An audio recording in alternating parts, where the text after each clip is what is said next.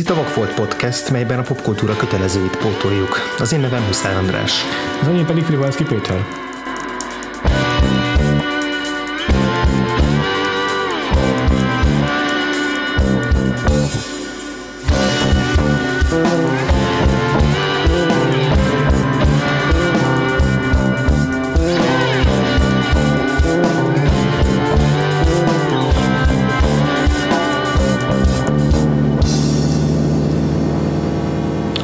Legújabb blokkunkban Spike Lee életművéből szemeltünk ki néhány darabot, amelyeket szégyen szemre még nem láttunk. A fekete bőrű ellentmondásos nézeteiről hírhet rendező karrierjét számos hullámhegy és hullámvölgy tarkítja. Bár eleve rögösen indult a karrierje, ugyanis első egész estés alkotására a filmszak elvégzése után négy évvel tudott csupán finanszírozást szerezni. Pedig nem markolt nagyot a történettel, a 4-5 fős szereplőgárdát felvonultató She's Got a Habit körülbelül olyan 180 ezer dollárból készült. Azonban a premisszája 1986-ban minden bizonyal inkább elijesztette a stúdiókat. Egy 20 éves, promiszkuis fekete nő próbál egyensúlyt fenntartani az életében a három ugyancsak fekete bőrű szeretője között, és közben az azonos nemű szexuális kapcsolat gondolatával is kacérkodik. Na hát igazából azt szerintem mindketten bevallhatjuk, hogy a legnagyobb, vagy leg, a hogy mondjam, a legikonikusabb filmjeit igazából nem nagyon ismerjük Spike Lee-nek, de neked milyen élményed van vele kapcsolatban? Mi volt az első film, amit láttál tőle? Hát, ha jól emlékszem, nekem az első film az az utolsó éjjel volt, a The 25th Hour. Aha, Edward Norton, ugye? Aha, Edward Norton, Barry Pepper, Philip Seymour Hoffman, hmm. Anna Paquin és még sokan mások. És ez volt a szeptember 11 utáni azt hiszem utána, utána az első filmje 2002-ben, és arról is szólt igazából.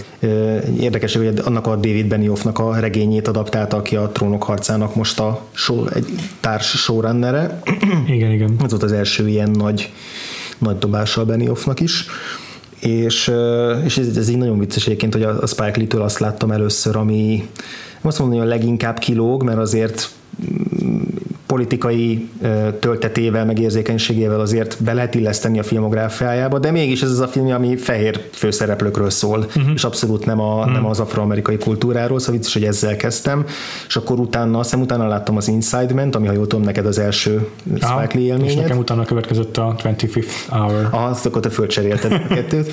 És akkor utána még a, az HBO adta le a Vendelevi Broke, azt a több részes dokumentumfilmjét a New Orleans-i Katrina hurikáról, meg katasztrófáról, és akkor azt, azt láttam még annak idején, és és így sokáig ez volt, a, ez volt az összes, amit, amit tőle ismertem, és közben meg ott így tornyosult fölém a, ez az iszonyatosan kiterjedt filmográfia, tehát neki mm-hmm. rengeteg-rengeteg filmje volt a 80-as évek közepétől egészen máig, meg dokumentumfilmek, meg meg zenés videók, meg stand-upot is rendezett, tehát neki nagyon-nagyon széles a skála, és nagyon-nagyon termékeny rendezett, tehát nem az, hogy tíz évente csinál egy filmet, hanem így kb. évente jött ki új filmmel, uh-huh. úgyhogy ezért is kicsit nehezen mertem így bele belevágni abba, hogy most így így korábban, hogy akkor most Spike Lee filmeket pótoljak, mert, mert nem tudtam, hogy honnan, honnan kezdjem, meg, meg mit kezdjek, meg, Igen.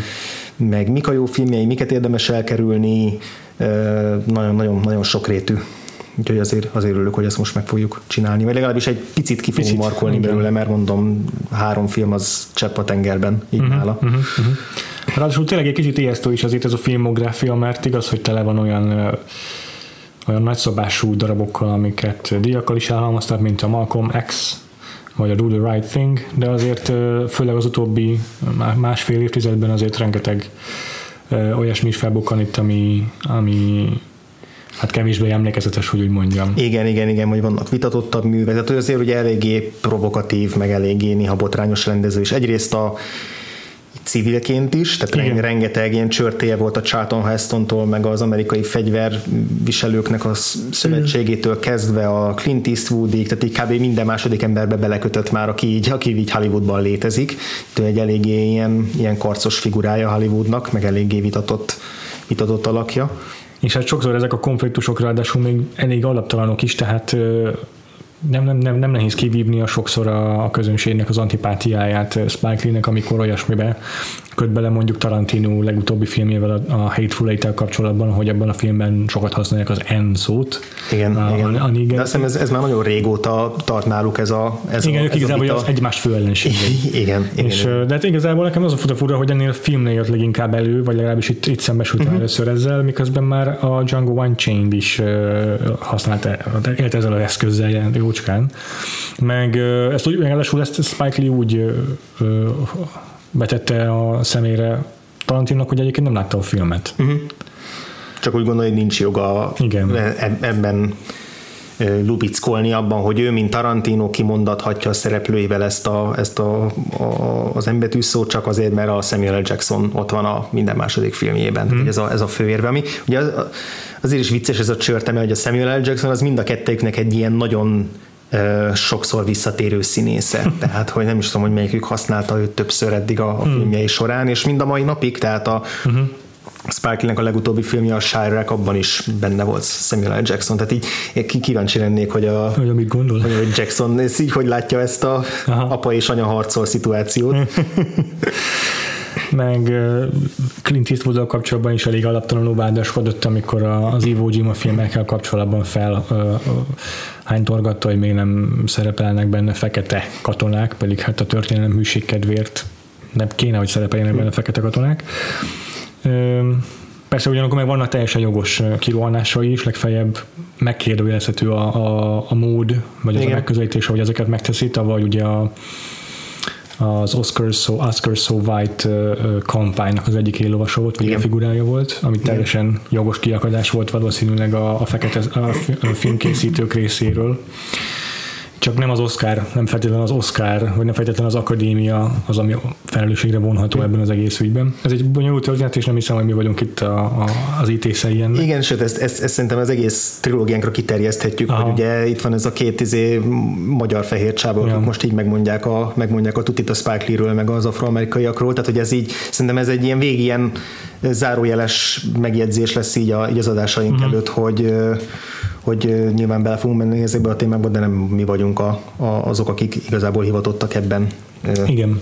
ítéletet mondani, bár nyilván van véleményünk róla. Uh-huh. Úgy Spike Lee-nek ezek a kirohanásai, még hogyha, tehát ez ilyen eb- Ebben azt érzem, hogy ő, ahogy a filmjeiben, úgy a magánéletben is borzasztóan forró fejű, és uh-huh. nagyon, nagyon harcias, és, és tehát én tényleg politikailag aktív figura, aki, aki így vagdalkozik, és akkor néha betalál, néha nem, néha hülyeséget mond, néha nem, de hogy egyébként nagyon rokon szembes, hogy van valaki, aki ennyire vállaltan és direkten ö, po- politikus ö, gondolatokat tesz a filmjeibe, meg, meg egyáltalán az életbe is, és most ezt a politikát itt értelemben véve, tehát hogy ő ilyen nagyon polémikus rendező, aki nagyon szeret ö, nem, nem is én nagyon árnyaltam, meg burkoltam, meg, meg, meg finoman eredetve a filmben, nem, az ő filmjei azok így, így, így telibe tolják Igen. ezeket a, ezeket a nagy politikai vitákat, és azért ilyenből nincs annyira sok. Hát igen, igen, és ezzel én is egyetértek, hogy, hogy izgalmassá teszi ez a, ezt a diskurzust, meg, meg egyébként is jó, jó, hogy ezek a filmek elkészülnek, akkor is, ha nem feltétlenül mindegyik olyan sikeres, vagy olyan jó sikerült. Igen. Ugye mi most az első filmjével fogunk kezdeni, pontosabban, pontosabban az első egész estés nagyjátékfilmjével, mert volt már egy filmje, ez a Joe's Bed-Stuy Barbershop We Cut Heads, ami a ugye, diplomamunkája Igen. volt, egy órás diplomamunka, tehát uh-huh. így hivatalosan nem ez a debütáló filmje, de igazából mégiscsak ez az, amihez a, a pályakezdését lehet kötni a Meg hát She's, ő is She's erre, Heavy-t. ő maga is erre tekint az első feature filmjének, uh-huh. tehát egy ilyen egész estés darabjának. Igen, igen, igen. Egy 1986-os film, uh-huh. és hogy így röviden elmondod az intróban is, hogy, a, hogy, hogy mi, a, mi a központi témája, meg mi a vezérfonal ennek a filmnek, és azért így a 80-as évek közepén ez így, így elég, tehát hogy meg, meg, hogyha így visszagondolunk arra, hogy milyen lehetett ö, 80-as évek közepén nézőként beülni egy filmre, ez azért valószínűleg egy kicsit ilyen shock to the system, tehát hogy, a, hogy az, hogy, hogy valaki olyan fekete főszereplős filmet készít, ami nem, nem a gettóról szól, meg nem bűnözőkről, meg, meg nem is a rabszolgasságról, meg nem is polgárjogi harcokról, hanem, hanem pontosan ugyanolyan szerelmi civódásokról, mint amiket a Woody Allen csinál csak hófehér izé, castinggal. Igen, igen, igen. Meg nem is az Eddie Murphy a főszereplő, aki ugye az egyetlen volt kb., aki jó, nem az egyetlen volt, volt a Richard Pryor is, de hogy, tehát, hogy voltak ezek a végjáték színészek, akik, uh-huh. akik mondjuk Beverly Hills is aruba, meg, meg Vaklármában. Vaklármában főszerepet vállaltak. Egy azért, azért azok a filmek, a, még hogyha volt is bennük a politika, meg így a rasszizmussal, vagy a, vagy a fai ellentétekkel kapcsolatos uh-huh. téma, azért mindig humoros köntösbe volt csomagolva, és, és olyan humoros köntösbe, ami azért széles nézőközönséget Igen. akart megszólítani. Még azért a She's Got a Habit is egyfajta komédia. Hát ez vígjáték. Igen, igen, bár nem tudom, te, te, szerinted ez vígjáték? Aha, szerintem ez, ez igen, én, én ezt alapvetően vígjátéknak éreztem, tehát a, a, azok a szituációk, amik, a, amik körül az szereplők forognak, vagy amikbe belekerülnek, azok szerintem abszolút komikus, mm-hmm. komikus mm-hmm. helyzetek, mm-hmm. tehát hogyha mondjuk a, a, a Shakespeare-i tragédia, komédia definíciókat veszük, akkor szerintem egyértelműen a, a, a komédia kategóriába tartozik. Mm-hmm. De azért nem egy ilyen harsányan nevetős Nem, nem, nem. Film. Nem, nem broad film, de hogy a, a a Spike Lee az konkrétan úgy is kezdte a pályát, elvégezte a New Yorki film, izé, filmiskolát, és, és onnan úgy jött ki, hogy ő nem akar belemenni ebbe, hogy akkor ő most fekete, olyan fekete filmeket csinál, amiket, amiket, a, amiket úgymond enged a, uh-huh. a stúdiórendszer, hanem, hanem ő neki a Scorsese meg a Woody Allen volt a példaképe, és olyan filmeket akar csinálni. és ez tök jó, hogy már rögtön az első filmjében ez abszol, ezt abszolút megcsinálta. Tehát ez, ez, ez, ezt abszolút oda lehet tenni mondjuk egy Annie Hall vagy egy Manhattan mellé, és, hmm. és részben azért is megy fekete-fehér a, a film, és hasonlóan így New Yorknak a nyüzsgő életét örökíti meg, tehát így hasonló az érzékenység, meg ugyanígy ilyen párkapcsolati dolgokról van benne szó. Tehát tényleg az, hogy nem, ebben nem a drogdílerek marakodnak egymással, igen, meg igen, lőnek igen, egymásra, igen. meg nem a ne, nem, nem ezek a tipikus témák kerülnek elő, hanem abszolút hétköznapi, tehát teljesen hétköznapi embereknek a hétköznapi gondja, és ez, ez, ez ilyen mennyire radikális hmm. így akkor. Hmm. Egész addig valószínűleg az határozta meg a még 86-ról beszélünk azért, ez már később van, de alapvetően azért valószínűleg még a 80-as éveket is azt határozta meg így a, a filmek tekintetében azok voltak, azok, a, azok voltak a feketéktől feketének szóló filmek, amelyek ilyen black exploitation uh-huh. akciófilmek voltak, a nagy mikrofon frizurás, bajszos lövöldöző zsarukkal, és, és ez most egy teljesen új szint hozott valószínűleg ebbe a képbe. És hát, hogyha ebben a, ennek a filmnek a politikájáról van szó, akkor ez első, elsősorban ilyen szexuális politikát jelent. Tehát, hogy itt nem a, nem a fai ellentétekről van benne szó, hanem, hanem abszolút a, így a, a szexnek a különböző változatait és az azzal kapcsolatos normákat járja körül ez a film abszolút így nyitottam meg szabadon. Tehát, igen, igen. Itt van a középpontban a Nola nevű főhős, aki Tracy Jones játszik, és ő egy abszolút öntörvényű figura, aki mm, saját maga határozza meg a, azt, hogy az életében a férfiak milyen szerepet játszanak, tehát ez odáig bezárólag, hogy ő csak a saját ágyába hajlandó lefeküdni, bárkivel nem megy el senki máshoz, tehát neki megvan a saját élettere, és akkor abba beenged embereket. És a film első, nem tudom, fél órájában ismerjük meg azt, hogy neki egyszerre három csávója van Uh, ami nekem elsőre, tehát így eltartott egy darabig, mire leesett, lehet, hogy ezért is, mert a followingot néztük legutóbb, Igen. és azt, azt hittem, hogy itt kronológiában ugrálunk az Én egyik is. kapcsolatától a másikig, és nem, igazából mindegyik párhuzamosan, tehát szépen haladunk előre az időben, és párhuzamosan látjuk hmm. azt, hogy, hogy három fickóval mennyire különböző kapcsolatokat ápol. Az egyik az a Jamie, Igen. ő az, akivel igazából a kapcsolat elejétől kezdve ismerik meg a történetüket. Az övé talán az, amit tényleg a legalap, legalaposabban mutat be a film, és amely talán a legtöbb rétegből álló kapcsolat. Igen, igen. Tehát, hogy látjuk a megismerkedésüktől kezdve a kapcsolatnak a végéig a, igen. teljes évet, és hogy mellette van még két másik fickó, az egyik ez a Greer Childs, akit az egyik szereplő szerintem tökéletesen nevez Fake Billy D-nek, tehát így Fake Billy D. Williamsnek, ami tökéletesen Igen. passzol a fickóra. amikor először megjelent, én azt gondoltam, nem, nem mondom, hogy azt, azt gondoltam, de mondom, ez tök hasonlít a Billy D. Williamsre. Igen, egy ilyen abszolút ilyen pomád és hátranyalt uh. hajú, iszonyatosan egoista és narcisztikus és, és kőostoba fickó, aki ilyen borzasztó sikkes és elegáns, és ő már a, a felső tízezerbe tartozik, vagy legalábbis úgy képzeli magáról, és így lenézi ezeket az mm-hmm. ilyen kis izé, gettó patkányokat így maga körül. Igen. És akkor a harmadik fickó, az meg ez egy ilyen klasszikus gettó patkány, az a Mars, Mars Blackmon, ami szerintem kurva jó név, akit a Spike Lee játszik. Aha. Egyébként ez egy ilyen visszatérő figurája lett aztán Spike Lee-nek, mert a, a film után kötött egy szerződést a Nike cipőgyártó céggel, és ők arra kérték meg, hogy hozza vissza ezt a Mars-t, és szerepeljen reklámokban, amelyekben ha? Michael Jordan volt, a, amelynek Michael Jordan volt az arca, és lett a Nike egy ilyen iszonyatosan sikeres márka igazából. Hát. Szóval Spike Lee volt a rendezője ezeknek a reklámoknak, az is egy ilyen külön ez egy karrier csúcs volt a számára, hogy hogy abban a kampányban mindenben Michael Jordan mondta ki a végszót, ő már akkor egy ilyen hatalmas király volt, és, és ő persze valami komoly rendezőt szeretett volna, vagy hát valakit, aki úgy kiben így megbízhat, és végül valahogy mégiscsak megnyerte a, a bizalmát a Spike Lee, és akkor így ilyen nagyon rögös úton, de egy tök sikeres kampányt sikerült tető aláhozniuk.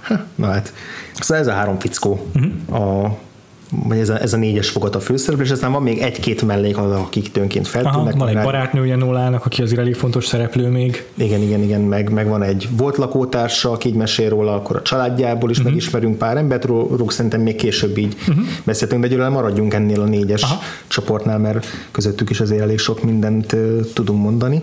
Nekem nem hogy talán az lenne az első kérdésem, hogy szerinted a film az melyik szereplőnek a szemszögével azonosul? Ez azért nehéz kérdés, mert a film nek szinte az összes szereplője a kamerában mondja az expozíciót, és így, így mesélnek Nolláról. Uh-huh. Tehát a szemszögről nagyon nehéz beszélni, hiszen lényegében itt ez olyan, mintha utólag beszámolna mindenki arról, hogy milyen Nola, uh-huh. hogy milyen az élet Nolával. És, és nehéz megmondani, kinek a szemszögéről szól így. Nekem nagyon tetszik ez a, ez a fajta mechanizmus, ahogyan az expozícióval dolgozik Spike uh-huh. ebben a filmben. Tökre nem voltak unalmasak így ezek a, ezek a sorok. Pedig alapvetően tényleg szintiszta expozíció az egész, de mégis valahogyan olyan uh, szórakoztató módon mutatja be azzal, hogy megbontja a negyedik falat, uh-huh. ami persze ma már minden második komédiában Igen. működik, de akkor ez biztos, hogy sokkal frissebbnek hatott. Igen, és ráadásul abban is azért csavar tök jókat, mert hogy uh, a ezekben a mockumentaries mm. eszközt használó szitkomokban azért viszonylag ritka az, hogy konkrétan arra reflektálnak, hogy tényleg egy, úgymond egy forgató, mint egy forgatócsoport lenne ott, hanem csak belebeszélnek a kamerába. És itt meg volt egy tök jó jelenet valamikor film közben, amikor a Jamie ült a, azon a padon, ahol mindig Aha. felvették a vele lévő jeleneteket, és így mesélt arról a izén online, és egyszer csak így be, be, begurult a bicikliével a Mars, és így leült mellé, és így elkezdett vele dumálni, és akkor észrevette, hogy te még mindig hozzájuk beszélsz, hagyd már őket szállj, kit érdekel érdekelnek. És ez még egy plusz ilyen megtörése volt ennek az illúziónak, hogy, a, hogy, hogy egy filmet nézünk. De egyébként az jó, amit mondtál, hogy itt ugye ezek a különböző emberek beszélget, beszélnek Noláról, és Nola is megszólal nagyon sokszor, uh-huh. de hogy itt igazából a kérdés, hogy Nola mennyire egy ilyen enigma, ilyen rejtély, egy, egy ilyen legenda, akit így ezek a szereplők uh-huh. szőnek, és aki így örökre kiismertetlen marad, vagy mennyire tud valóban élő figura, tehát mennyire valóban középpont egy figura, és mennyire csak ezeknek a férfiaknak az elbeszéléséből létrejött valaki. Tehát, hogy mennyire, mennyire tartja a film inkább egy ilyen szimbolikus karakternek, és mennyire tényleg ő a főszereplője. Uh-huh. Értem, hogy mondasz. Hát, hogyha így végig kell gondolnom, akkor azt mondanám, hogy inkább Nola a főszereplő, és Aha. hogy az ő lelkébe látunk bele a leginkább. És a férfiak azok mind arra szolgálnak csupán, hogy még jobban megismerjük rajtuk keresztül Nolát. Uh-huh. Egyik férfi karakter se olyan olyan jó kidolgozott, vagy olyan érdekes, hogy, hogy azt mondhassuk rájuk, hogy valójában ők a főhősök. Uh-huh. Míg Nola viszont egy tényleg teljesen kerek egész karakter, aki, akinek a megismeréséről szól valójában a film. Uh-huh. És arról, hogy a végén mm, hogy te is tudj bólogatni és egyetérteni azzal, amit ő mond el arról, amikor kinyilatkoztatja, hogy, hogy ő a saját testének az ura, és az olyan saját életének az ura. Uh-huh. És uh, nagyjából szerintem én is egyetértek ezzel, uh-huh. meg, meg én úgy érzem, hogy jól uh, gazdálkodik a film azzal, hogy ezt így kellően jó arányba helyezze ezt a, ezt a két oldalt, tehát uh-huh. hogy így nem, nem tűnik el a Nola így a a többi szereplő körében. Igen. Meg hogy ez a három férfi, ez azért három nagyon, egy, nagyon egyértelmű típust Igen. képvisel, akik így, azt hiszem talán is hangzik a filmben később, hogy ők így, mint hogy együtt alkotnának Aha. egy ilyen szerves organizmust. És, nagyon furcsa képpel élik, azt hiszem, hát most nem emlékszem melyik, talán Jamie volt, aki így elmondta, hogy aki ezt konkrétan kijelentette, és így úgy fogalmazta meg, hogy egy ilyen háromfejű hatkarú, hatlábú, háromfarkú kiméra voltunk. Igen. Na ugye Jamie ez az ilyen nagyon szögletes, nagyon tradicionális, az ilyen jó fiú, de akinek ilyen nagyon ö, konzervatív gondolatai vannak arról, hogy hogy nézzen ki egy párkapcsolat. Ő az, aki legegyértelműbben egyből féltékenykedni Igen, kezd. igen meg aki így a leg, leginkább így irányítani akarja azt, mm. hogy hogyan zajljon, hogyan bonyolódjon a kapcsolatuk, mm. akkor a Greer az, az, az a tényleg ez a borzasztóan narcisztikus figura, aki, aki öt, öt percenként elmondja, hogy hogyha a csaj nem néz neki ilyen, nem néz neki ilyen jól, akkor nem is, izé, nem is bajlódna vele, Igen. és hogy Igen. tekintse szívességnek azt, hogy egyáltalán így leszel hozzá, és a, a, a Mars meg ő meg ez az ilyen bohóc aki a, aki a poénjaival tud hódítani, és egyébként igen, tök kis nyüzüge, agyon fuxolt, nagyon hülyén kinéző figura, főleg a késő, film későbbi részén, amikor látjuk, hogy ilyen olyan, olyan kisgatyában van, ami így kb. a köldökétől indul, és így a combja tetejéig ér, és alatta van ilyen két ilyen kis cingárláb, tehát egy tökéletesen nem, nem vonzó jelenség, Aha. viszont annyira teljes magabiztossággal és iszonyú jó humorral adja el magát, hogy emiatt meg nem merül fel bennünk, hogy miért áll levele ez mm. az egyébként iszonyatosan jól kinéző csaj. Mm. És akkor ez a, ez a három típus kavarog így a Nola körül, aki meg aki meg igazából, tehát neki, neki tökéletesen kényelmes így, ahogy van ez a, ez a felállás, és Igen. csak a férfiak hadakoznak egymással, meg, meg, meg ők, ők harcolnak így a fennhatóságért, meg hogy akkor ki legyen a vezérbik, ami ki, kihagyja a másikat. Nekem nagyon tetszik, ahogyan kifordítja ezeket a nemi szerepeket a film. Mondjuk nehezen beszélek egy nemi szerepekről, mert szerintem mostanra, így 2016-ra, tehát 30 évvel későbbre már odáig jutottunk, hogy szinte már gyakoribb, hogy így, hogy, hogy úgy látjuk a nemek harcát, hogy férfiak viaskodnak egy nőért. Ez uh-huh. nagyon gyakori mostanra ez a tróp. De nagyon, nagyon, szerintem nagyon friss ebben a filmben, mert nagyon izgalmasak ezek a, ezek a, ezek a viaskodások, olyan kakas harcok a férfiak között. Ugye a filmnek az egyik csúcspontja, amikor a három férfi összejön, azt hiszem három vacsoráján. Igen, összehívja őket a nő, hogy akkor így próbálják meg így együtt vinni tovább ezt a fels, mert előbb-utóbb úgy is találkoznának. Igen, igen. És hát természetesen szó se esik a csajról az asztalnál, tehát egyfolytában csak arról beszélnek, hogy melyikük milyen, milyen kis saját erényeit próbálják kidomborítani, meg a többieket leszólni. Igen és ennek a jelentnek is a vége, vége is marha jó, amikor, amikor így fölülről mutatják a, azt a, a hálószöveget mm, a csajnak, és akkor három különböző ponton vannak a szereplők, és akkor egyenként ki kimennek onnan, akik mm. el, elunják ezt a helyzetet. De ez egy nagyon hosszú jelenet, és itt sokszor azt lehet hinni, hogy most már így kész felbomlik ez az egész, és aztán még mindig ott maradnak, és nagyon érdekesen hullámzik a, a jelenet. Meg nekem az is nagyon tetszett, hogy a, hogy a Nola abszolút nem manipulál. Tehát elejétől kezdve tiszta alapokkal játszik, ő senkit nem titkol el a többi elől, tehát ő mindenkinek teljesen ja. a, a tudtára adja, hogy ez a helyzet, én így, én így élek, nekem ez erre van szükségem, ha neked ez be, be, be, izé bejön, akkor tök jó, akkor ezt csináljuk így, de hogy nincs ez a tipikus ilyen szitkomos, meg vígjátékos dolog, hogy akkor izé, akkor, akkor eltitkolja, meg akkor elrejti az egyik fickót a szekrénybe, amikor jön a másik, tehát hogy semmi ilyesmi nincs benne, hanem csak egy, csak egy ilyen a hagyományostól eltérő kapcsolati felállás, ami, ami, ami neki ebben a, az életének ebben a helyzetében ami kell. Mert azt el is mondja, hogy lehet, hogy később később nem ez lesz, de, de most, most ő nem tudna egy emberrel lenni. És akkor az a kérdés, hogy ez a három férfi, meg úgy általában a társadalom, amennyit így látunk belőle a filmben, az, az ezt mennyire hajlandó elfogadni. Tehát van egy, van egy jelenet, amikor elküldi őt egy, egy pszichiáterhez a, Igen. a Greer, hogy ez nem normális dolog, és akkor ott a, ott a, ott a csaj úgy is megy oda, hogy igen, hogy ez, hogy, hogy ez így nem normális, és hogy segítsen rajta, tehát hogy vannak benne az a filmek egy-egy ilyen furcsa, szerintem ilyen kicsit, kicsit ilyen hamis mellékzönge, hmm. aminél nem egyértelmű, hogy akkor most a film ítélkezni akar-e Nola fölött, vagy sem, de hogy, de hogy ott is van egy jelenet, ahol, a, ahol az orvos, meg ha jól emlékszem, ő elmondja, hogy ez, ez, így, ez, ez teljesen rendben van. Tehát ő nem, nem szexmániás, nem beteg, nem. neki nincs szüksége kezelésre, csak más igényei vannak. Nekem nem hatottak furcsán ezek a jelenetek, lehet, hogy csak azért, mert hogy mert vagy logikusnak tűnt, hogy, hogy szüksége van egy ilyen vizsgálatra a nőnek, önvizsgálatra adott esetben. Ez is egy tök fontos állomás Noának az önismeretében, uh-huh. mert abban, hogy a film nagy részt azért nem arról, tehát itt, ahogy mondtál a, a szitkomokkal kapcsolatban, az tökre helytálló, hogy sokszor ez, ez a fajta történet arról szokott szólni, hogy a nő hogyan békél meg a saját akár fizikai vágyaival, vagy, a, vagy az érzéseivel, és, és hogyan tudja magának is, meg a külvilág felé is bemutatni, hogy elfogadta, elfogadja a, a saját magát, uh-huh. és, ne, és nem titkolja vagy tagadja ezeket a, a kapcsolatait. Míg itt ugye már elejétől fogva lényegében kész nő Nola. Uh-huh. Már egyrészt sikeres is, másrészt meg a férfiaknál végképp nagyon ö, sikeres. És nem erről szól a film, hogy hogyan, hogyan békél meg lényegében magával, vagy nem így, nem, ezt, nem ezzel a felével békél meg saját magának, uh-huh. hanem, hanem egy, egy teljesen másfajta érésen megy keresztül. A, egyrészt a, a, valójában a, a legnagyobb konfliktus a neki személy szerint. Egyrészt a barát, egyrészt a, a, a volt lakótársával, uh-huh. akivel azóta nem találkoztak, hogy elköltözött tőle, mert, mert túl sok volt a férfi lakásban. Igen. És ez, ez egy tök jó mm, pont a film végére, hogy, Nagyon. ismét izé, beszélni kezdenek, mert mert ez bemutatja azt, hogy, hogy sokkal kerekebb személyiség Nola, főleg a film végére. Tehát, hogy nem csak a férfiak körül forog az élete. És nem csak a szexualitás uh-huh. jellemzi őt.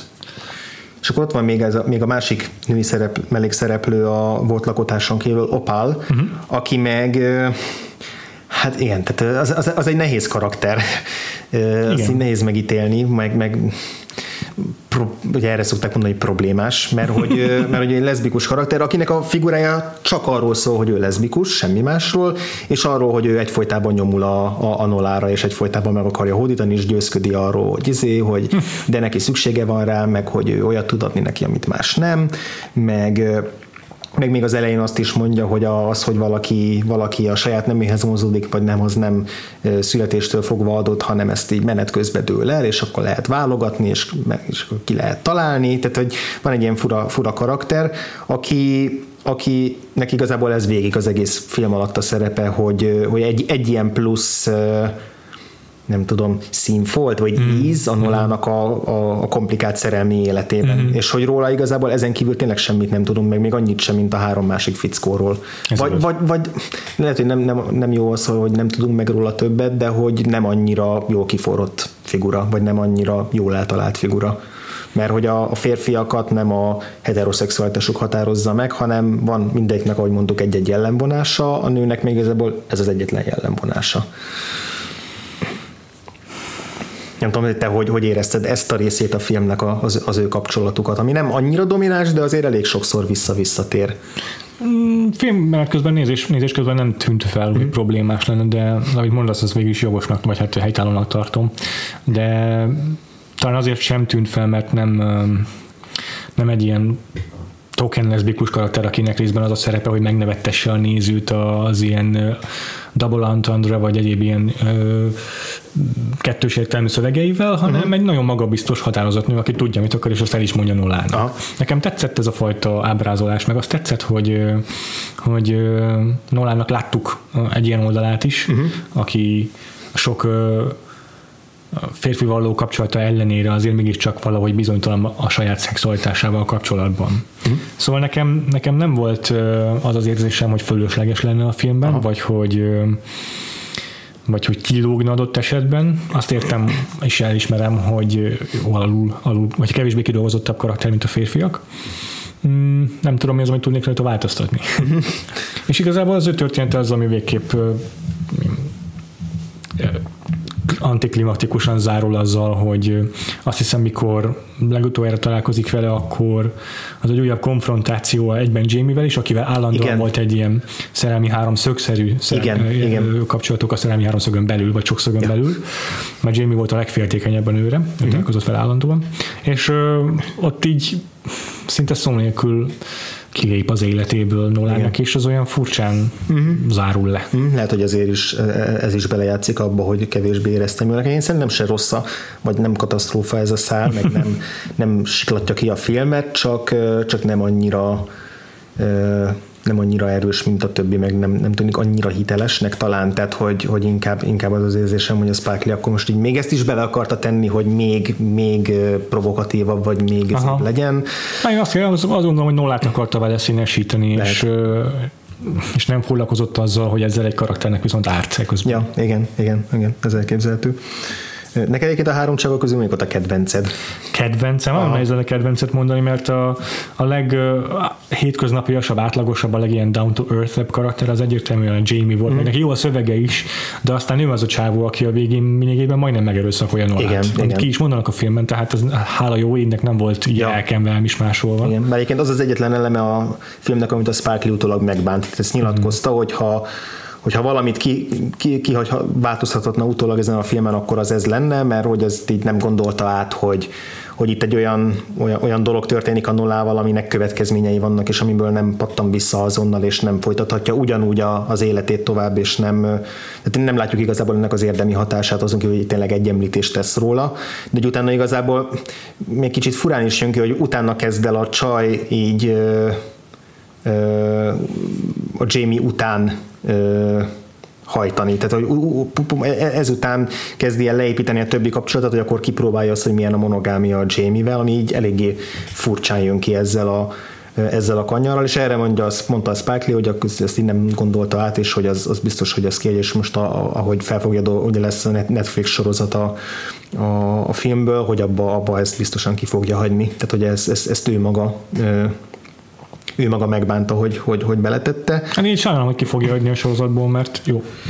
Azért ez nagyon furcsán hangzik, de szerintem ez egy ö, olyan téma, aminek a mélyére lehetne ásni, és nem el akkor jó, akkor jó lenne, hogyha, hogyha benne hagyná, viszont ennek tényleg lenne következménye, meg kifutása a, a, a Jamie karakterére is, aki lesz majd esetleg a sorozatban, meg Nolával kapcsolatban is. Egyébként ezzel teljesen egyetértek, hogy ezt önmagában nem, nem kéne kihagyni a filmből, mert hogy, mert amikor megtöltött a filmbe, akkor is akkor is nagyon erősen hatott, uh-huh. meg egy, egy nagy váltás volt az uh-huh. addigi viszonylag könnyed és frivol és, uh-huh. és egy nagyon szexpozitív és nagyon energikus, jópofa, könnyed, vidám hangvételhez képest volt egy erős váltás, és aztán ez már annyira késő jött a filmben, meg annyira nem volt utána ennek hatása, hogy ezért jött ki furán, de egyébként pont egy sorozatban ezt nagyon ezt, ezt, ezt meg lehetne jobban oldani. Igen. A többi férfi karakterről visszatérve meg, ja. hát ők leginkább Jamiehez képest mindenképpen ilyen nagyon one note figurák, akiken így a, a, akiknek a legfőbb jellemvonása van annyira kidomborítva, hogy az már komikussá teszi őket. Úgyhogy azonosulni szerintem egyikükkel sem lehet igazán. Nem is az volt igazából a, a kérdés, hogy melyik, melyik, melyik, volt a kedvenc. Tehát, hogy melyik, a, melyik tetszett a legjobban, melyiken rögtél a legtöbbet, tehát Aha melyik volt a legszórakoztatóbb figura, akkor így, így teszem fel a kérdést. Hát Marsnak a szövegei mindenképpen a, leg, a legjobban megírtak, tehát azért egyértelműen itt, ha nem is öncélúan, vagy nem is egoizmusból, de Spike Lee saját magának adta a legjobb sorokat.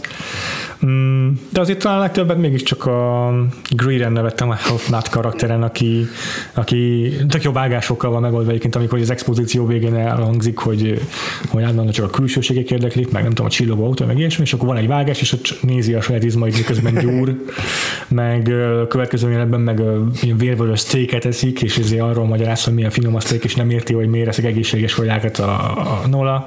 Tehát ilyen tök ellenmondásos figura, Igen. szerintem tök jó a humort ad ez neki. Mm, az ugye jókat szórakoztam rajta. Az is. egy nagyon-nagyon nagyon vicces figura, nagyon broad és nagyon, nagyon erős komikus figura. A, nekem két kedvenc pillanatom volt vele kapcsolatban. Az egyik az, amikor aztán éppen napfürdőznek izén olával, és akkor mondja, hogy elmegy, nem tudom, Karib-tengerre, vagy valahova elutazik két hétre, és hogy vele kell jönnie a csajnak, és dobja az életét, és tartson vele és akkor mit én, már nem, nem emlékszem, hogy a Nola mond erre valamit, de a, a, a Greer azt mondja, hogy hogy most azonnal választ várok, most, most azonnal el kell döntened, hogy mit csinálsz, és akkor erre azt mondja Nola, hogy most azonnal? Jó, akkor nem. És egy pillanatnyi szünetnél, meg fennakadás nélkül rávágja, hogy jó, nem kell most döntened, lehet majd, majd gondol, gondold át nyugodtan, gondold végig szép aprólékos. De egy, egy pillanat, pillanat alatt így átvált az ellenkezőjére annak, amit addig mondott. A másik meg az egyik legviccesebben megrendezett jelenet a, a, a filmben, amikor, amikor épp ott vannak Nolánál, és akkor, és akkor Nola be akarja csábítani az ágyába, már be, be is fekszik izé mesztelenül, és akkor izé uh, Greer elkezd, elkezd vetkőzni. És így és vetkőzik, és vetkőzik, Igen. és egy 10 percen keresztül akkurátusan összehajtogatja az összes ruháját, akkor nem jó, újra kezdi, lassan leteríti az izé ágy szélére, akkor megy tovább, és közben a izé Nola egyre jobban elunja magát, és uh, ez, ez az egész felvezetés, ez iszonyú vicces, és aztán pedig maga, maga a szexenet is tök jól van felvéve. Igen, Felülnézetből igen. azt hiszem, hogy talán az az, amit én afrikai zenére, hm, igen, mert egyébként jazz zene szól végig, de hogy talán az az a zenet, ami afrikai hm. zenére uh-huh. lett megkomponálva, és és, és, és nagyon aktus... éles vágásokkal Igen. vált a különböző pozíciók között. Uh-huh. Tehát aktust igazából nem látunk, csak uh-huh. egyfajta, mint hogyha Pettinget mutatna be, valószínűleg inkább azért, mert így ízlésesebbnek tekintette Spike Lee, viszont tök jól megoldja, hogy mégis olyan érzés legyen, mint hogy aktust néznél azzal, hogy ilyen iszonyatosan gyors vágásokkal Igen. érzékelteti közöttük a mozgás. Igen. Ennek egyébként főleg a stúdió volt az oka, mert hogy, mert hogy a eredetileg X-ratinget kapott valami a leg, legmagasabb, igen, legmagasabb igen, legfelső korhatár, és akkor a Spike Lee kivágott belőle pár, pár olyan szexintet, amiben le tudta vinni R-ratingig, hogy, hogy nagyobb Aha. közönséghez eljuthasson. De egyébként ennek ellenére ez egy nagyon szexi film, uh-huh. ez egy nagyon erotikus film, tehát hogy ahogy fölveszi a, a, a testeket, néha ilyen egész stilizáltan fekete háttérről, uh-huh. csak a, Nolának a köldökét mutatja, meg a mellét, uh-huh. a, akkor az a, a egyáltalán az a csábítás, ami a szereplők között lezajlik, tehát egy nagyon így dúl a film az ilyen szexuális energiáktól. Annak ellenére, hogy tényleg annyira vad izé, párnacsatákat nem látunk benne. Mm. Erotikusan és ízlésesen veszi föl tényleg ezeket a, a jeleneteket Spike Lee, úgyhogy nekem ezért is volt elsőre nehéz cash F vannom, hogy ez elsősorban komédia, uh-huh. mert szerintem tényleg, tényleg annyira füllett és annyira, uh-huh. annyira sugárzik belőle az eroticizmus, uh-huh. hogy sokkal inkább tűnt egy, egy könnyed romantikus filmnek, vagy Aha. nem is tudom, hogy mondjam. Hát szerintem erre szokás azt mondani, hogy sex comedy, és Aha. akkor így megoldottuk, megoldottuk ezt a Gordiuszi csomót, amiből tényleg nincs sok, Aha. hogy főleg azért az utóbbi, nem tudom, 10-20 évben szerintem nagyon kevés hát igen, olyan igen. film készült, ami nem a, nem a románc részére, hanem a szex uh-huh. részére koncentrál. Vannak azért egyébként, tehát volt, volt, volt pár olyan év, amikor amikor egymás után jöttek ez a Friends with Benefits, meg igen, a igen, No igen, Mila Kunis, igen, meg a ja, Justin igen, igen. Tehát volt, volt egy pár olyan év, amikor így bejöttek, de azért azok is így le vannak tompítva. Azért, azért azok csak PG-13 igen, filmek általában. Igen, igen azért ez, ez egy sokkal bevállalósabb film, és sokkal őszintébb is emiatt. És mint kicsit visszatérve a szereplőkre, uh-huh te ugye azért főként amatőr színészekkel van itt dolgunk. Uh-huh. Te neked mi volt a benyomásod a, a színészi alakításokról?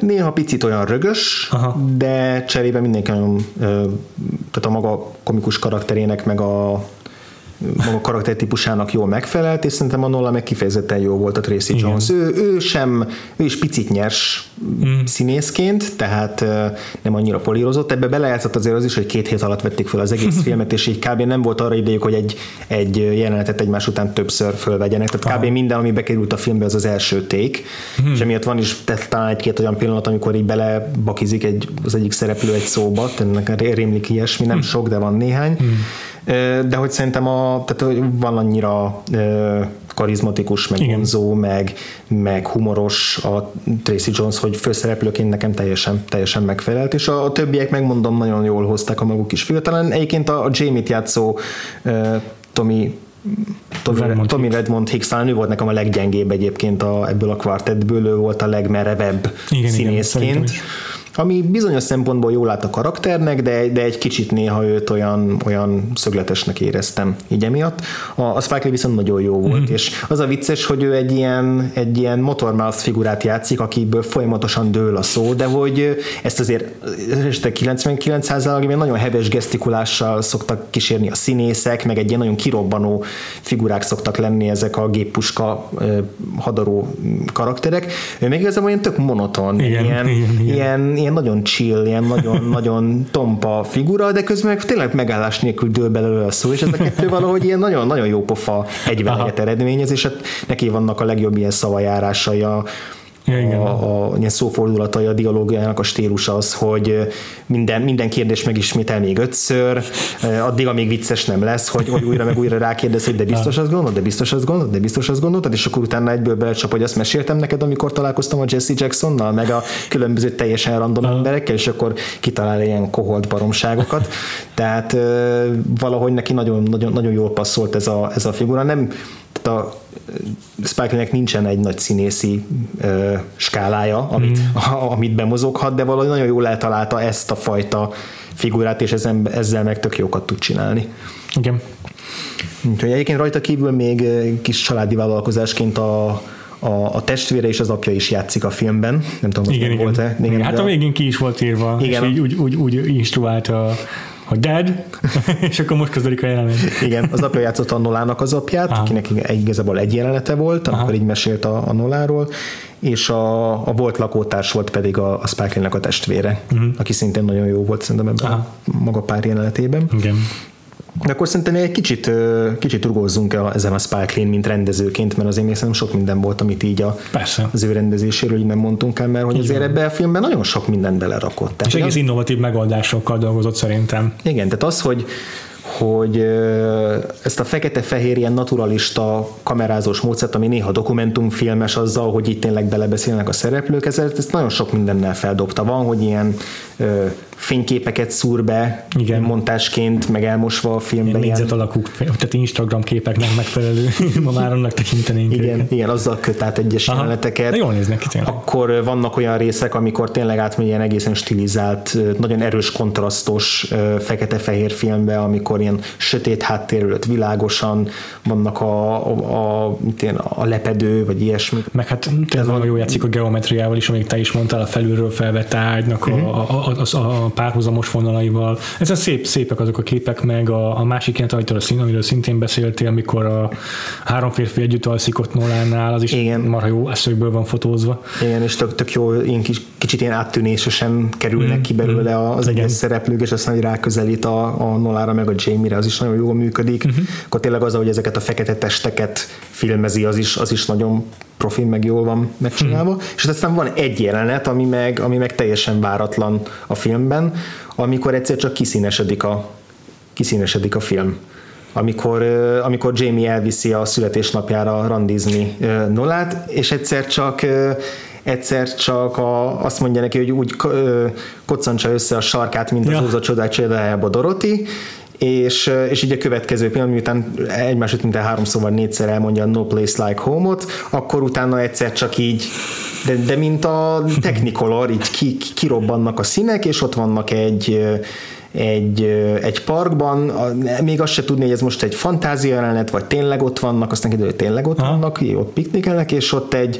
ott egy azt hiszem, ilyen szökőkút előtt, vagy egy valamilyen emelvényen két táncos, egy musical betétben gyakorlatilag előadja az ő történetüket, és ez kurva jó jelenet, és egy teljes ilyen váratlan meglepetés volt, tehát egyáltalán nem számítottam, hogy hirtelen ki fog színesedni a film, hát és lesz benne lesz benne egy ilyen szakasz, és mivel a, a közös barátunk az Edward múltkor emlegette nekem, hogy én, én vagyok az ilyen, én vagyok a zenés csávó a, a podcastben, eh. én, én vagyok zenés filmes csávó, hát tehát engem tényleg le lehet kenyerezni az ilyen váratlan dalbetétekkel, mint amilyen ez is volt. Olyan volt, hogy egy pillanatra musicalbe került volna a néző és hogyha most elkészül majd ez a Netflix sorozat uh-huh. valamikor, be, azt hiszem elég régen jelentették be, tehát már nem, nem is annyira friss, legalábbis emlékszem, mintha rém lenne, hogy még a Dissolvon volt erről egy, egy bejelentés, és a Dissolv most már évek óta megszűnt. De hogy te mit várnál ettől a sorozattól? Mire körülnél a legjobban? Inkább úgy teszem fel a kérdést, hogyha remake lenne, hogyha folytatná ezt a sztorit, hogyha teljesen más karakterek lennének, csak hasonló szellemiségben, vagy hogyha ugyanezt dolgoznák föl, csak tíz részben? Gyanítom, hogy a feldolgozás biztos, hogy a jelenkorban fog játszódni, már ebből kifolyólag is azt gondolom, hogy ez egy inkább egy tematikus remake Aha. lesz, amiben Nola karaktere az nagy vonalban megőriződik majd, uh-huh. de, de áthelyezve 30 évvel későbbre jelenkorú, jelenkori New Yorkba, és uh, szintén kortárs karakterekkel lesz körülvéve, akik között lehet, hogy lesz olyan, aki hasonlít majd. Mondjuk a pilot alapján azt gondoljuk, hogy hasonlít majd erre a három figurára, aki körbeveszi Nolát, de de feltételezem, hogy nem fog, tehát jobban ki fogja őket dolgozni a, uh-huh. a sorozatnak a, az évadja alatt. Mm, és azt gondolom, hogy ez is az a mód, amivel ezt a történetet meg lehet fogni. Uh-huh. Tehát mm, az a jó ebben a filmben, hogy, hogy rendkívül szórakoztató módon ábrázolja az, amerik, az amerikai fekete kultúrának a szemszögén keresztül ezt az egyébként teljesen uh, univerzális párkapcsolati vagy uh-huh. szexuális dinamikát. Uh-huh. És ez ugyanúgy tud működni 2016-ban is, modern szereplőkkel is, és hogy uh, és a, az, hogy ezek, és, és igazából eleve elég kortalan a 86-os film is, tehát nem köti semmi ahhoz a konkrét évtizedhez. Úgyhogy, úgyhogy szerintem teljes mértékben megérdemel egy modern feldolgozást, és tök érdekes az, hogy sorozat lesz, mert uh-huh. pont a, a sorozatnak, vagy bocsánat, pont a filmnek a legjobb aspektusait lesz így lehetőség jobban kidolgozni, hiszen azért tényleg itt egy 80 perces, 80 pár perces uh-huh. játékidő alatt azért azért elég sok hiányt szenvedtek a karakterek, erről beszéltünk is. Persze. Meg hát nem is nagyon cselekményes a film. Mm-hmm. Tehát nincs azért, ahogy eddig beszéltünk róla, nem nincs igazából cselekménye a filmnek, hanem tényleg csak ez, ennek, a, ennek a kapcsolati hálónak a körbejárásáról szól, mindenféle oldalról, meg, meg, meg aspektusból. Szerintem ezt meg is fogja őrizni. Én legalábbis nagyon szeretném, hogy ezt megőrizze a sorozat. Feltételezem, hogy hogy Spike Lee-nek ez marad a víziója a történettel kapcsolatban, ez nem változott azóta sem, és Netflix meg nem az a csatorna, vagy hát mhm. stúdió, vagy hogy nevezzem, aki ebbe, ami ebbe szeret beleszólni, vagy, vagy feltételezni róluk, hogy ezt izé szarrá ö, menedzselik, és teljesen mm-hmm. átváltoztatják a történetet. Viszont ez tök érdekes szerintem, hogy a, hogy a Netflix ennyire nyitott ilyen viszonylag réteg témák iránt, mert azért azt gondolom, hogy, hogy ők mindent alaposan megmérnek, és, ja. és nem tudom, fókuszcsoporttal mindenhogyan megnézik, hogy ki, ki a törzsközönsége, ki a, ki a, ki a felvevő piac egy, egy, egy műsoruknak, és ezt olyan szintre gondolom lemenve, hogy, hogy szó szerint profilozzák a nézőiket, Abszolút. érdeklődési kör alapján is megnézik, hogy van-e egyáltalán igény egy olyan témára, amely... Aki ezeket a filmeket uh-huh. szereti, az vajon meg fogja igen, nézni igen. ezt a sorozatot. És uh, marad előfizetője a Netflixnek ebből kifolyólag. Úgyhogy biztos vagy benne, hogy ilyen döntések, ilyen biznisz döntések alapján hozták meg a döntés, hogy ezt a sorozatot megcsinálják, vagy uh-huh. azt mondjuk, nem tudom elképzelni, hogy Spike Lee kereste el meg őket, vagy ő kereste meg a Spike, ő kereste meg a Spike Lee egy ötlettel, hogy csináljon valamit náluk, fogalmam sincsen. Hmm nem is tudom, hogy Spike Lee ezzel az ötlettel házalt-e más ja, produkciós cégeknél. De most már idénre be van jelentve a sorozat, csak szinte még nincsen premier dátumuk. Igen. Nem tudom, már neki álltak de casting azt tudom, hogy zajlik, vagy hát már... Azt hiszem már meg is van a casting, igen. Úgyhogy... Most még az is a, pont a, a Dear White People-nek is elvileg uh-huh. lesz a sorozat verziója, ami uh-huh. tavaly vagy tavaly előtti film szintén kicsit hasonló. Igen. Az egy főiskolás közegben játszódik, de ugyanígy de tulajdonképpen ennek a filmnek a, a sémáját követve részben, tehát nagyon hasonló, hasonló ö, hangvételben egy ilyen komikus film, szintén színes bőrű főszereplőkkel, és annak is lesz egy sorozat adaptációja a, a Netflixen. Ami egyébként érdekes lesz ennél a sorozatnál, a, mármint a She's Got a Heavy mm-hmm. sorozatnál, egyrészt az, hogy ugye Spike Lee miért vállalta be, Igen. hogy mi, mi az, amit úgy, úgy érez, hogy pluszként újra el tud mesélni ezzel a sztorival kapcsolatban, tehát azért nekem már volt egy Old Boy remake ami hát nem sok vizet zavart igazából, és és nem, nem igazán olvastam róla olyan, nem láttam az, a, azt a filmet, de nem igazán olvastam róla olyasmit, ami meggyőzött volna arról, hogy volt valami olyan konkrét ötlete, ami miatt érdemes volt ezt megcsinálni, és ugye ez még mindig nagy kérdés, hogy a, amikor a saját művedet veszed elő x év távlatából, akkor, akkor mihez tudsz kezdeni vele, és ugye ez nem, valószínűleg nem folytatás lesz, hanem remake, tehát hogy nem olyan, mint a Gilmore Girls, hogy folytatod mm. onnan, ahonnan, mm. ahonnan abba hagytad. Ez az egyik, a másik pedig, hogy az, azzal egyetértek, hogy kortalan a film a témáját tekintve, de, de pont a, a környezet az viszont rengeteget változott a 80-as évek közepe óta. Tehát ez Brooklynban játszódott ez a film, és egy abszolút feketék lakta Brooklynnak egy feketék lakta negyedében, és hogy azóta meg Brooklyn az már teljesen gentrifikálódott, tehát hogy ott onnan már szerintem nagy részt így kitelepültek még ilyen külsőbb hmm. New Yorki negyedekbe, meg, meg, meg, meg részekbe a, a színesbőrű lakosság, vagy legalábbis sokkal jobban elvegyült, elvegyült sokkal Tehát nincs egy ilyen egyértelműen afroamerikai gócpont Brooklynon belül, ha jól tudom, most nem fogok megesküdni rá, de az biztos, hogy a 80-as évek óta azt tudom, hogy ez rengeteget változott, hogy ott a, ott a, a Manhattan, Brooklyn, de ezek a nagyon frekventált New Yorki környezetek, amik, amikben voltak ilyen, ilyen színesbőrű enklávék, ezeket abszolút fölvásárolták a nagy ilyen ingatlan cégek, vagy mit? Ingatlan cégek, igen, és akkor ott úgy, úgy mm. sófolták az árakat, hogy, hogy, hogy már csak a, a, a belvárosi, jól kereső, jól fizető, főleg fehér lakosok tudják megvenni, és akkor így egyre kijebb szorítják a, a különböző kisebbségi közösségeket. Tehát ilyen szempontból, hogyha még mindig Brooklynban fog játszódni, akkor tök érdekes lesz azt megnézni, hogy mennyire más most.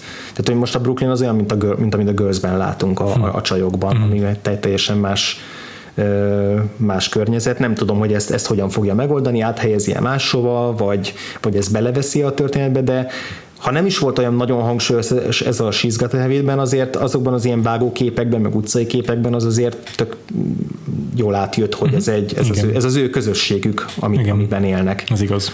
És ez mondjuk egy, egyébként egy jó plusz is lehet benne, hogy ugyanez a történet, de egy teljesen más etnikai összetételű negyedben. Ez lehet, hogy még ez egy plusz lesz majd a feldolgozásban. Hm, ez igaz, ez érdekes.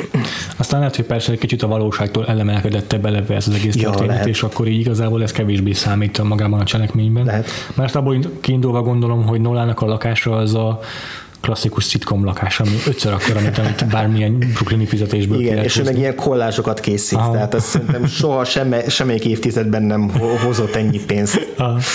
Baromi szép lakás, tényleg, megint, megint olyan, mint a Shallow Grave-ben, hogy így szívesen lakna benne az ember, jók a berendezések, meg a dekoráció különösen de hát lehetetlenek tűnik New York uh, realitásait ismerve, uh-huh. valaki ekkora lakásba olyan tök egyedül. Igen, igen, igen, igen. There's a girl that I once knew who often had a friend or two. She gave them time, love, wit, and rhyme sublime. They would come from far away and often gather there all day to show their love and see which one would stay. But to her it mattered not, for loyalty was not her lot. Her answer was for not for them to know goes on her merry way, though she's only queen for a day. Boy and girl often take this world, so you'd better mind what you say. My advice to you, my friend, is try to find what it's about, and then you take into account your role. Now take some sugar in your mouth that may be sweet to you, but bitter in your stomach later on. What is good for you may not be good for me, so different stroke for different folk could be a real good rule. There she goes on her merry way, though she's Nem maradt más hátra, mint a kitekintő rovatunk, amelyet általában az adott heti adásunk témája inspirál, és ez alapján egy-egy top 3-as listát állítunk föl mindketten. Ezúttal kicsit a fantázia, a fantáziánkat használtuk a top listánk uh-huh. felállításához, és valószínűleg a jövőben ehhez az eszközhöz gyakran fogunk majd folyamodni, ugyanis nem meglévő alkotásokat fogunk felsorolni, amelyek valahogyan kapcsolódnak a She's Got a Have It című filmhez, hanem hanem a remake kapcsán olyan filmeket fogunk felsorolni a 80-as évekből, amelyeknek szívesen megnéznénk a tévésorozat adaptációját a jelenben. Így van. Olyan 80-as évekbeli ilyen nosztalgia, remake dömping van úgy is, hogy mm-hmm. csak idén a halálos, fegy, halálos fegyvert is mhm. remékelték, mm-hmm. meg a, igazából ugye a Stranger Things tekinthető az összes 80-as évekbeli zsánerfilm remake tehát Igen. gyakorlatilag egy özönlenek és fognak is most pár évig, úgyhogy próbáltunk olyanokat keresni, amiket talán még nem találtak meg, vagy vagy, vagy csak mi látunk bennük valamiért uh-huh. fantáziát. Uh-huh. Uh-huh.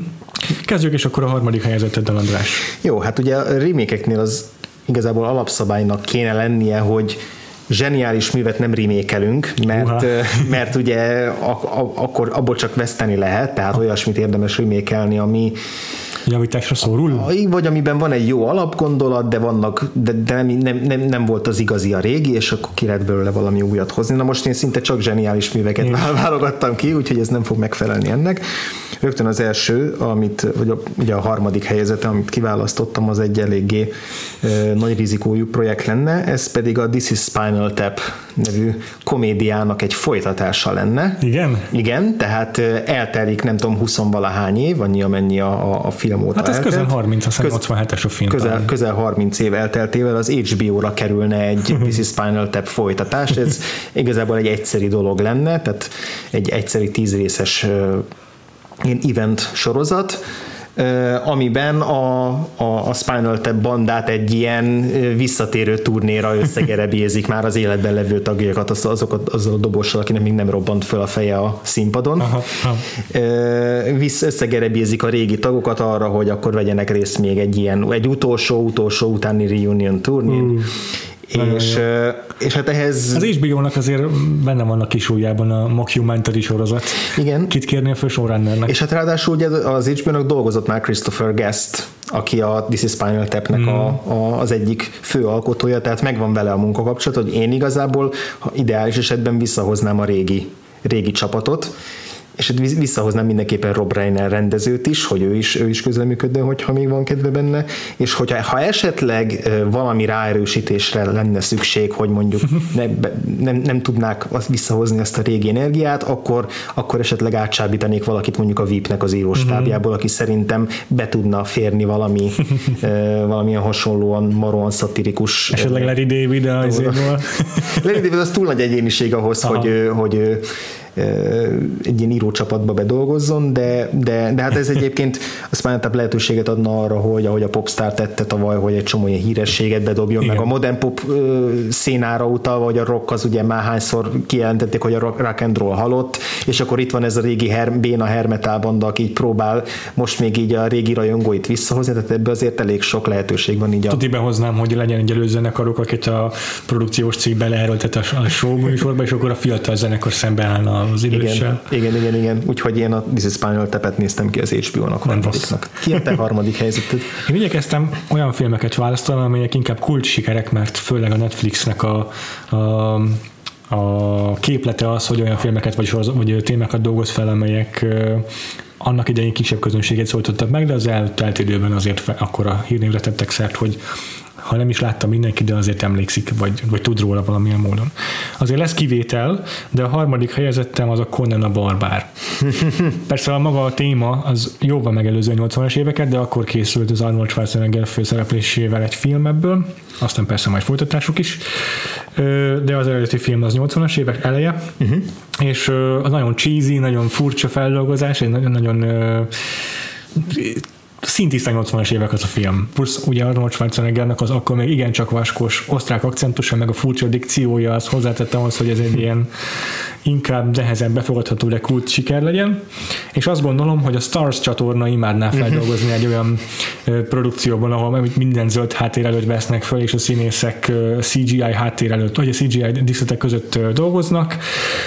Azt is el tudom képzelni, hogy a hogy az egyik sikeres sorozatuk, egyik első sikeres sorozatuk a Spartacusnak Mhm. az íróstábjából több mindenkit vissza tudnának csábítani. Ha Steven S. D. Knight esetleg el is van foglalva most már filmes izé, forgatókönyvek gyártásával, akkor is ott van még mondjuk Jed Whedon, aztán ilyen mitológia gyárosnak visszahozhatnák a, a, a Spartacuson szintén dolgozó Daniel Naufot, aki Mhm. a Carnival megalkotója, és ö, akciórendezésben meg kitűnő ö, lenne esetleg behozniuk Jed Whedonnak egy ilyen kvázi rokonát, jó barátját, a Kevin Tankaroent, aki ilyen kisebb költségvetésű akciófilmeken, meg kisfilmeken dolgozik, és mindig jellegzetesen hosszúak a snitjei, meg uh-huh. marhajók a koreográfiái, úgyhogy nagyon illene egy ilyen epikus high fantasyhez, amiben hatalmas kardokkal viaskodnának egy úr férfiak.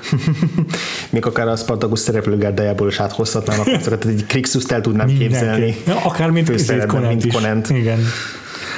El tudnám képzelni, igen, azt a színészt, nem tudom, hogy hirtelen, hogy hogy hívják. De most nekem se ürik be, igen, azt hiszem azóta valamelyik CW-s ö, szuperős sorozatban. Aha, ő volt tolta a Deathstroke. Igen. Igen, de az ő hangjával úgy jól hangzana. Crush your enemies, see them driven before you, and hear the lamentation of their women. Neked mi a második helyzeted? A második helyzetem az egy Netflix sorozat lesz Aha. Nekem. Ö, és hát kicsit bajba vagyok ezzel a, ezzel a projektemmel, mert hogy, mert hogy ez igazából egy, egy játékfilmes keretre ö, elég ez a történet, úgy érzem, viszont több többször is feldolgozták már filmen, és több különböző feldolgozását, és hát mindig, mindegyikben sikerült új oldalát bemutatni. Tehát úgy érzem, hogy egy megfelelő showrunner az, az talán tud, ki tudná ezt bontani, ez pedig a, a, a légy, a The Fly, ami Wow. egy korszakos mű, és David Cronenberg-gel ugye az egy, az egy a mestermű, tehát ez, ez, egy, ez egy hihetetlenül zseniális film, és ugye vétek lenne hozzányúlni, Ne mondhatnánk. viccelj, ő maga remékeli azt hiszem a filmet, nem? És ez az, hogy, a, hogy az övé is egy remake, egy... De hogy úgy értem, hogy készül újabb remake abból. Igen? Elvileg igen, tehát Cronenberg is dolgozik benne, vagy rajta valamilyen módon, nem tudom, hogy ő rendezi -e majd, de már olyan régi a hír, hogy igazából lehet, hogy nem sose fog elkészülni, lehet, hogy bekerült egy ilyen development hellbe, aztán sose jön ki belőle. Lehet. És ugye ennek volt egy eredetie is, a, a, ami, ami, ami szintén teljesen más oldalról közelítette meg ezt a, a tudós transformációs témát, amikor átalakul egy, Aha. egy félre sikerült kísérlet nyomán egy ilyen mon, izé, mashup monsterré. Igen. És hát úgy gondolom, hogy például a Brian Fullernek nagyon-nagyon kézre ez a sztori, és ő azért már igaz, hogy a Thomas Harris könyvek azok sokkal nagyobb alapanyagot nyújtottak, de igazából a Hannibalnak az első évadját egy fél mondatból építette föl.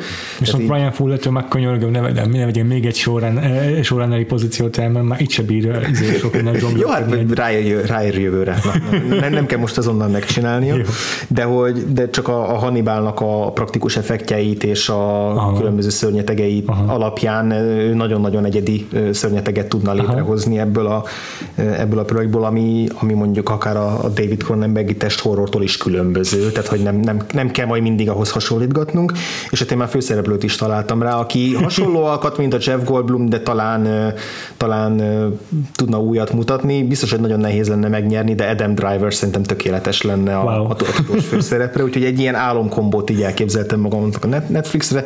Ez is egy kis önálló kis ö, minisorozat lenne, tehát ebbe biztos, hogy több évad az, az nem férne bele. Mondom, azt is nehezen tudom elképzelni, hogy egy évadot hogyan tudnak kitölteni, de hát ez a, ez a lecke, ami fel van adva, úgyhogy ö, ebből kéne valami jónak kisülnie. Nem rossz.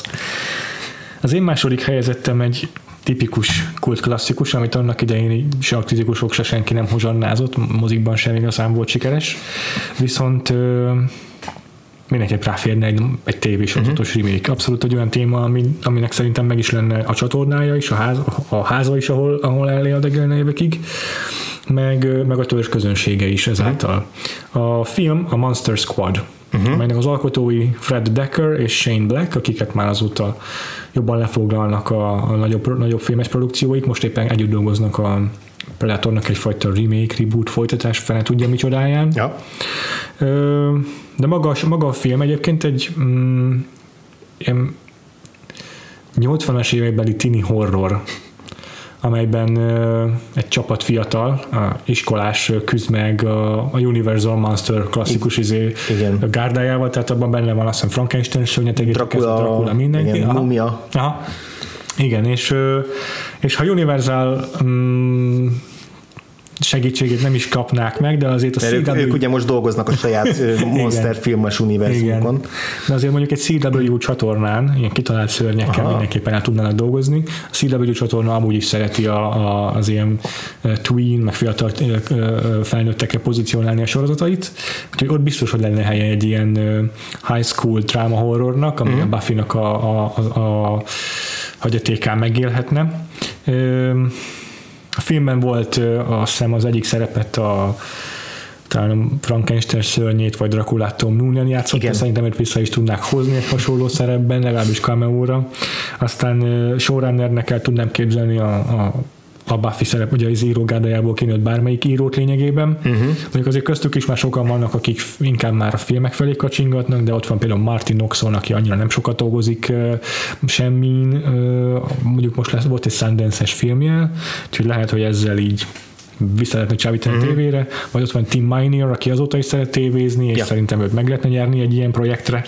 A szereplőgárdán nem gondolkodtam, de a CW úgyis talál bárhol egy csapat ilyen nagyon izé, ö, ö, csinos fiatal színészt. Igen, Mondjuk a, a, Monster Squadban hiszem, kora tizenévesek mm-hmm. voltak a szereplők. Itt biztos, hogy ö, izé, a legcsinosabb tinik lennének a, igen, igen. a szereplők, de, de igen, legalább az is egy különbség lenne a kettő között. De hát ugye most, a, most pont a CW dolgozza fel az Archie képregényeket egy ilyen teljesen Aha. újra álmodott verzióban, ahol szintén mindenki tökéletesen néz ki benne, úgyhogy ők azért benne vannak ebben a bizniszben, hogy hogy ilyen régóta ismert, vagy kevésbé ismert produktumokat Mhm. felújítsanak.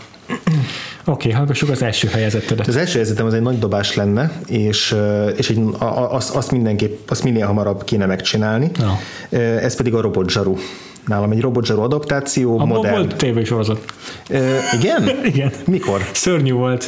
Szerintem a 90-es évek közepén, vagy hát ugye 2000-es évek eleje volt Aha. már, de családbarátra vették, és katasztrofálisan szar volt. Na hát ezt viszont kőkeményen kéne megcsinálni, ugye az eredeti film Aha. volt, Ö, és úgy, én ugyan az FX-re szánom, ami nem, Aha. ami nem engedheti meg teljesen azt, hogy hogy, hogy ugyanúgy elszabaduljanak a, benne a, a dolgok, mint az Mhm. eredeti filmben, de, de ugyanakkor, ugyanakkor nagyon passzolna abba a palettába, ami, ami most jellemzi az FX-et, mert hogy ezt az lenne a különbség, hogy a Robot Zserút áthelyezném egy olyan környezetbe, a, ami abszolút a mai politikai Aha. Szénának felel Aha. meg. Ugye ez igazából onnan jött, eh, onnan jött az ötlet, mert hogy volt egy mém, ahol Trump éppen egy beszédet mond, és ott van mögötte Robot Zserú, és úgy lehet igazán értelmezni azt a, Igen, hát a, a beszédben arról volt szó, hogy növek, növekszik a, a bűnözés, erőszak, igen. és nem nincs biztonság az utcánkon, és pont ugyanaz, amit hogyha tényleg a, a robotzsarúból És én, én csinálnék egy abszolút ma 2017-ben játszódó robotzsarút, ami egy felismerhetetlen, teljes ilyen pokolézében és játszódna. Detroit most még jobb helyszíne lenne a sorozatnak.